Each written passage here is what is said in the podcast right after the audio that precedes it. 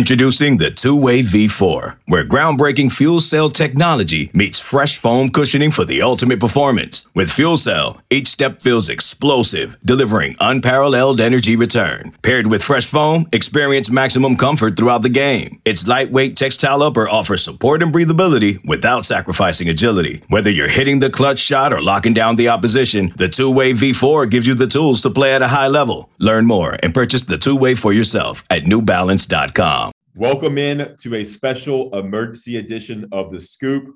I'm your host, Ross Martin, joined by Don Callahan, and this is The Scoop podcast brought to you by Blue Shark Vodka and Johnny T shirt.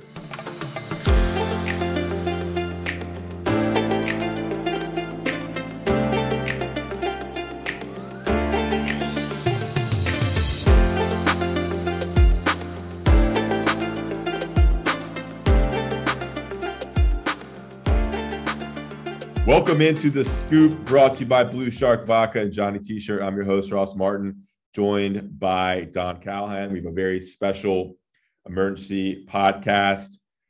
2022 four-star wide receiver Andre Greene is committed to UNC. He's a six foot three, 185 pound wide receiver from St. Christopher's School in Richmond, Virginia. He is a top 100 kid ranked 71 in the nation, number nine wide receiver, number three player in Virginia. A massive commitment for UNC. They beat out Clemson and Georgia to uh, to to land the commitment from Andre Greene. Don, what are your initial reactions to this uh, this big, big commitment for UNC?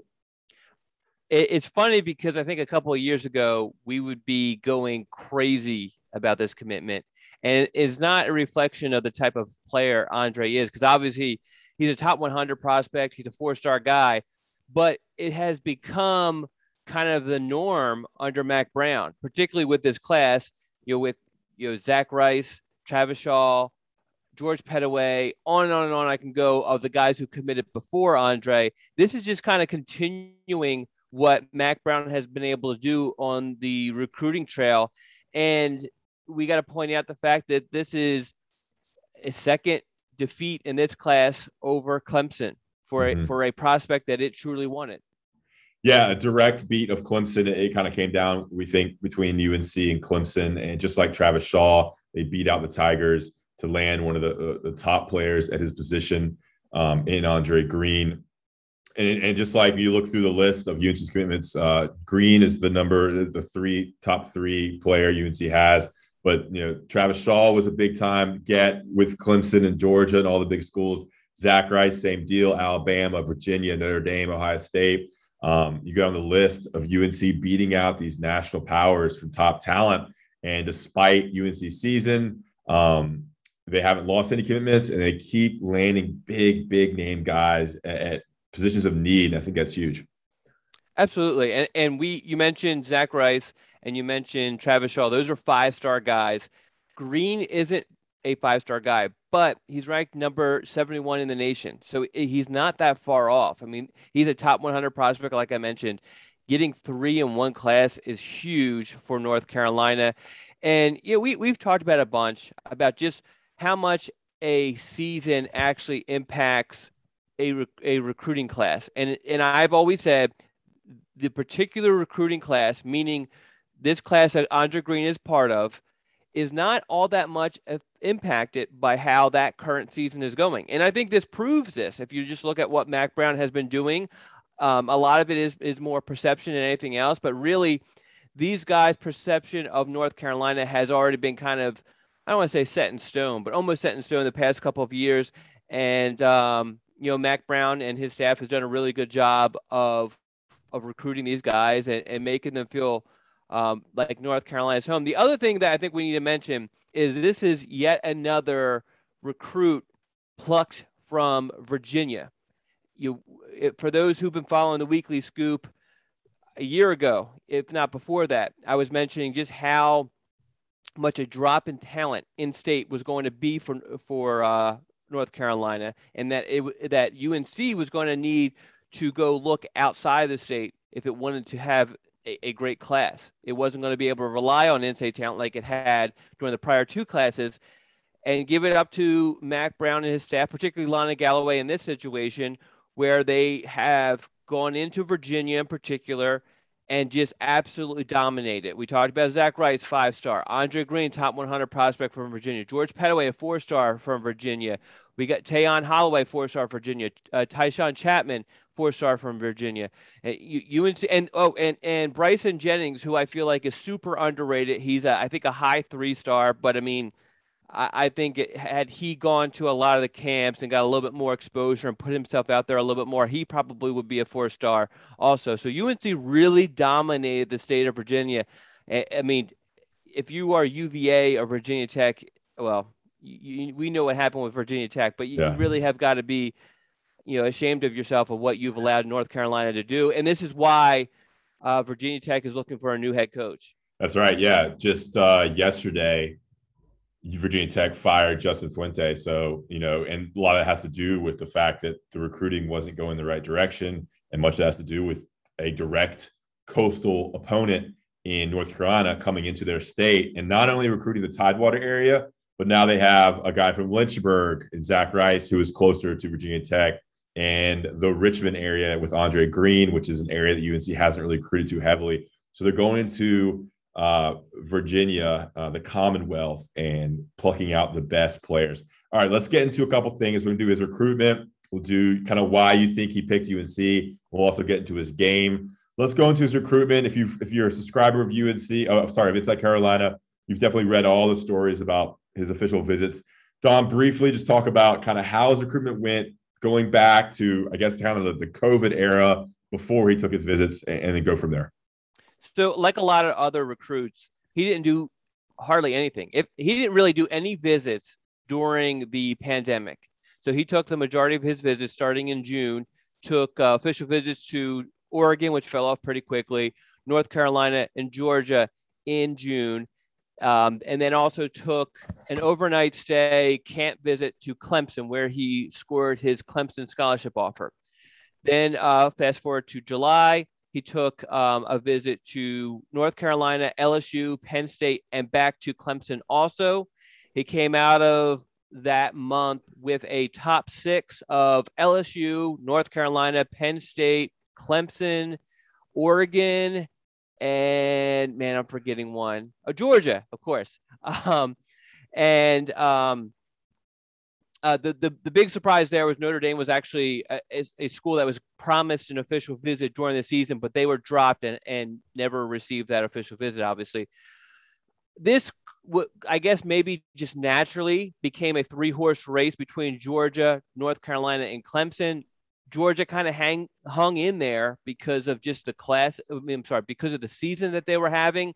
You know, I don't think we need to, to explain. If you're a college football fan, you know what Georgia's doing. Um, and then, but North Carolina and Clemson, it was just a matter of his relationships with those coaching staffs. He returned to UNC for the Duke uh, football game, and then also officially visited Clemson this past weekend, which mm-hmm. had to be well, it had to be a scary moment for North Carolina because it occurred. It ended I think 48 hours prior to his announcement. Yeah. And so, what do you think UNC did to build such a strong connection? Because in reading your scoops and everything, he entered the Clemson visit with UNC as his leader. And in following his recruitment kind of early on back in the summer, you know, you saw all these big schools, Georgia, um, Texas A&M, LSU, Notre Dame. I was like, man, UNC, I don't know if they have a shot with this guy because look at all these schools he's going to seems like it's a national recruitment. What did UNC do throughout the summer and into the football season to uh, build a relationship with him and, and, have them leading into the Clemson official visit? Was it official visit? Yeah, yeah, yeah. Visit, uh, last weekend. So I think it was like a, it was a culmination of a lot of different things. Education was really big. Let's keep in mind this is a kid that goes to St. Christopher School in Richmond. It's a it's a private school. It's a very academically challenging school. So this is not a kid who this is a kid who definitely values education. So UNC's um, academic reputation clearly played a role in here. I also think even though they were very willing to to um, go wherever Andre wanted, Oregon, as I mentioned, they took an official visit there, and Dad mentioned, hey, if he wants to go to Oregon, we'll go there. And the dad actually said that he would move to Eugene to be there for for Andre. But even though you're open to that idea, I think proximity played a role. UNC was kind of the perfect distance. It's about what about three hours away. So mm-hmm. you're you're far enough to where you're getting away from your parents, but you're close enough to where if you need to go home at, at really any moment you can to see your parents. So that I think that impacted. But I think more than anything else, his relationship with Lonnie Galloway, UNC's wide receivers coach, and Lonnie has done a lot as a recruiter. He uh, one point I can't remember where he was at the time um, was uh, national recruiter of the year. So this is a guy who who has accomplished a lot as a recruiter, and just kind of used that charm and that um, ability to connect to connect with both Andre Greene and his father. And I and I believe that started during the pandemic, back when you couldn't take visits, everything was through Zoom. He spent a lot of time establishing a relationship with Andre and his father. So then when they took their official visit and when all this other stuff's going on with Clemson and Georgia, he was able to kind of just you know be the friend, talk to them regularly, and just keep North Carolina afloat and eventually build a lead. Were there any other coaches that had a role in it? I saw Bateman's name listed as a secondary recruiter, Dre Bly's, and a bunch of photos with him. Was it was it a whole staff type deal, or, or mostly Galloway and and um and, and Mack Brown, who always takes a big role in these big recruitments? So all all of these recruitments involve other coaches. You know, um, Jay Bateman is from the Richmond area, mm-hmm. so he can kind of relate. So he was involved to a degree. Dre Bly for a Virginia guy, especially because Andre Greene is is familiar with uh, Deon Glover, who's the father of Tony Grimes, who obviously is is really close with um, Dre Bly. But being a Virginia guy, Dre Bly is always going to be involved. But really, and, and Mack Brown, from a head coach standpoint, is probably I don't want to I don't know what every single head coach in America does, but from the coaches within, I guess, the region or so, I feel like Mack Brown definitely is more involved than most. Mm-hmm. And but I mean, this really was a Lonnie, Lonnie Galloway situation. You know, he definitely had some help, but um, I think he really took the wheel here and and really scored the uh, the commitment for North Carolina. Okay, and in beating Clemson, what do you think was the big difference? Was it academics? Was it just that connection? Was there anything else? Because I mean, in reading your report, following the Clemson official, I mean, there's a lot to like about Clemson. So, so what stood out about UNC? Is there one or two things you can point to? Yeah, I you know I I think it was super close because I know that they really loved Clemson's tradition of producing wide receivers. Mm-hmm. I think they loved what what Clemson has done on the football field. You know, I I just think the education, the relationships, and the um, proximity really yeah. just made sense. But I mean, regardless of what some people on our message board were saying for the past couple months, this was really really close. And um, you know, so yeah, this is a big win, guys. I mean, this is a huge win. I, I mean one of the talented, most talented receivers in the country. Um, tall, athletic. If you watch some of his videos, we posted some on Instagram a while back. I mean, he's a freak of an athlete with great ball skills, and it's just what UNC needs. I mean, I, who knows, but he might have a chance to play a lot next year if he is that talented um, and come in and make an impact because they're going to need him with what they lost to the transfer portal and just the lack of really talented wide receivers they have right now on the roster. Okay, we're going to take a quick break, talk about Blue Shark Vodka. Blue Shark Vodka smooth vodka in the world. They sponsor this show. They sponsor the Inside Carolina postgame show. Um, Connor Barth is a vested interest in this company, local vodka company out of Wilmington and Wrightsville, North Carolina. Smooth vodka in the world. It's um, mellowed for 28 days. It's becoming kind of Thanksgiving holiday season. I got a little recipe for you, Don. Little Blue Shark vodka, cranberry juice, cinnamon sticks, and ginger ale. A little um, a little punch there, a little festive punch. That's right off the top of my brain. Came up with that. Let me read that again. Blue Shark vodka, cranberry juice, cinnamon sticks, and um, maybe a couple cranberries in there, and then some ginger ale. Blue Shark vodka. Check it out. Available in all 100 counties. Of course, we have to mention Johnny T-shirt, johnnytshirt.com. All inside Carolina subscribers get 10% off their orders. Go to johnnytshirt.com. Get all your gifts, sweatshirts, t-shirts, hats, jerseys. Get your kids a jersey, your husband a jersey, uh, and all, of course, those uh, the crew cut sweatshirts that we love here on the Scoop. Johnny T-shirt and JohnnyT-shirt.com. We'll run some national ads. Be right back to talk more about Andre Greene's commitment to UNC in the 2022 class.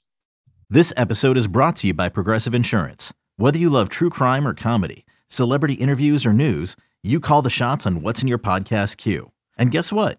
Now you can call them on your auto insurance too with the Name Your Price tool from Progressive. It works just the way it sounds. You tell Progressive how much you want to pay for car insurance, and they'll show you coverage options that fit your budget. Get your quote today at progressive.com to join the over 28 million drivers who trust Progressive.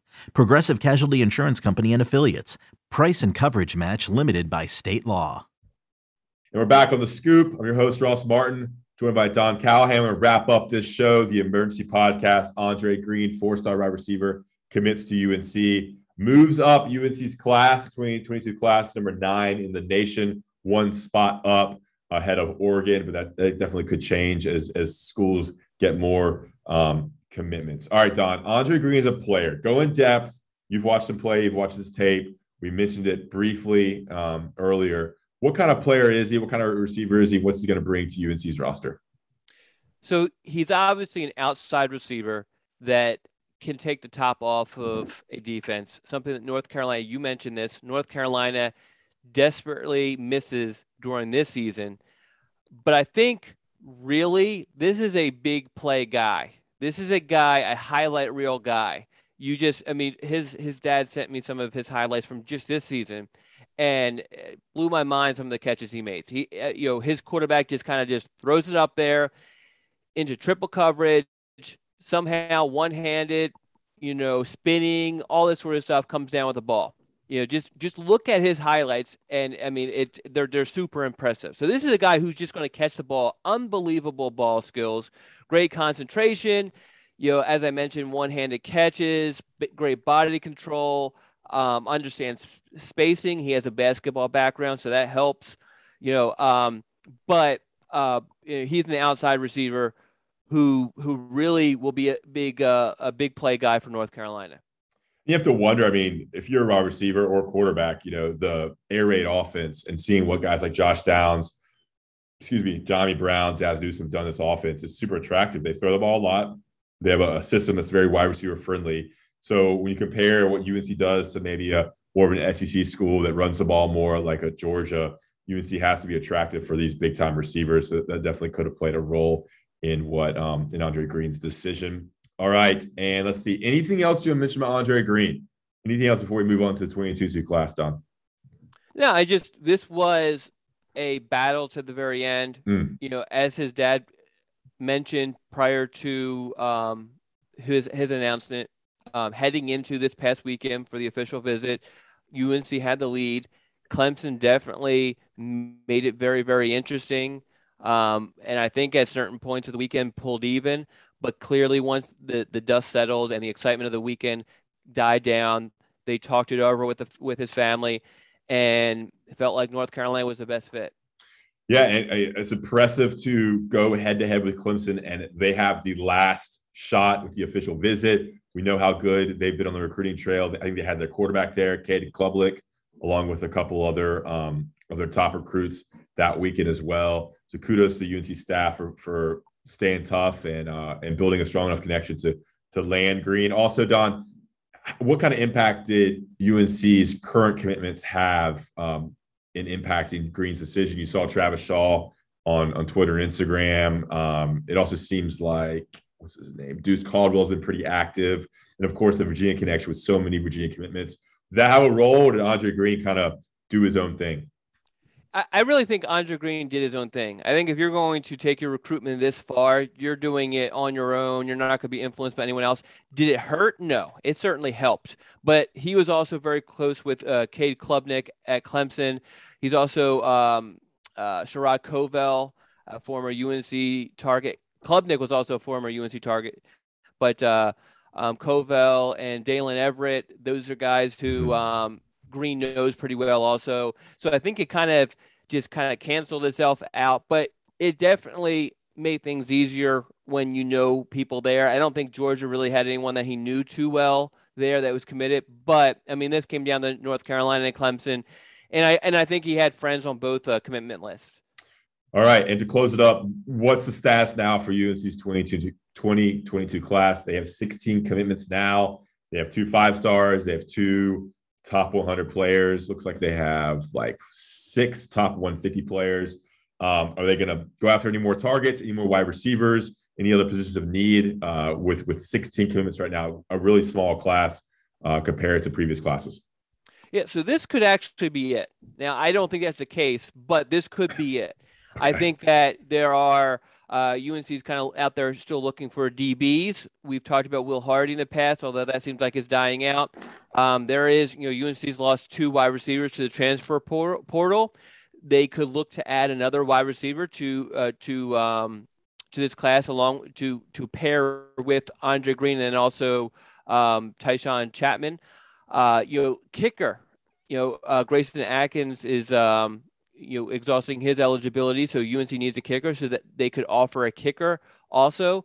Uh, but as I said, I mean, there it would not shock me if this is it. But I, I I anticipate at least one, maybe maybe two more guys being added to this class.